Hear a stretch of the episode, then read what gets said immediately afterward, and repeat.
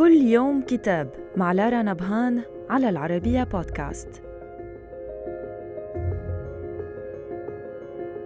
كتابنا اليوم بعنوان دراسات علمية في فيروس كورونا للباحث والمترجم السعودي عدنان أحمد الحاجي وهو سجل موسوعي من الأبحاث والدراسات العلمية من مختلف العالم تزيد على سبعين دراسة عن فيروس كورونا والتطورات العلمية والصحية والاجتماعية التي رافقته. وتولى الباحث ترجمتها وتقديمها باللغة العربية.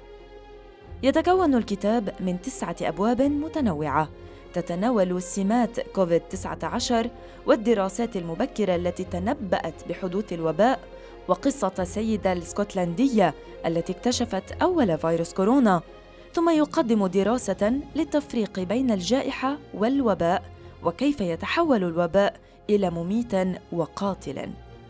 صدر الكتاب عن مطبوعات مكتبة المتنبي وتقوم مكتبة جرير بالنشر والتسويق وإلى اللقاء مع كتاب جديد